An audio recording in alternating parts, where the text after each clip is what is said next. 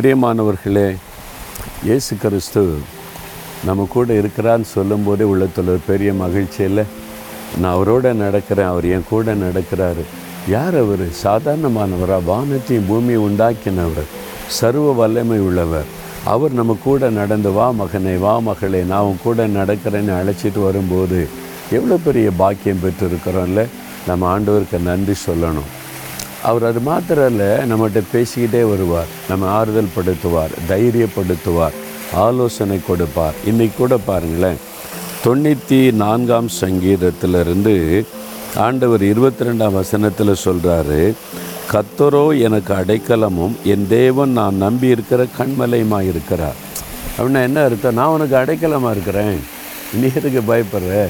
நான் உனக்கு அடைக்கல மகனே அடைக்கல மகளேன்னு சொல்கிறார் இந்த ஆபத்து வரும்போது தான் நம்ம அடைக்கலம் தேடுவோம் யாராவது நமக்கு அடைக்கலம் கொடுப்பாங்களா? பாதுகாப்பு கொடுப்பாங்களா? ஆண்டு சொல்கிறாரு நான் தான் உனக்கு அடைக்கலம். உனக்கு என்ன ஆபத்து? உனக்கு என்ன பிரச்சனை? எது உன்னை பாதிக்குது?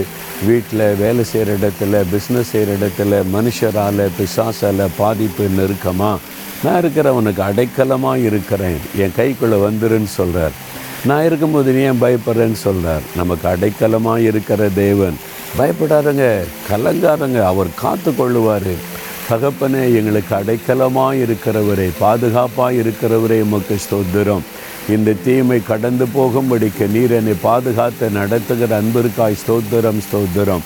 இயேசுவின் நாமத்தில் ஜெபிக்கிறோம் பிதாவே. ஆமேன் ஆமேன்.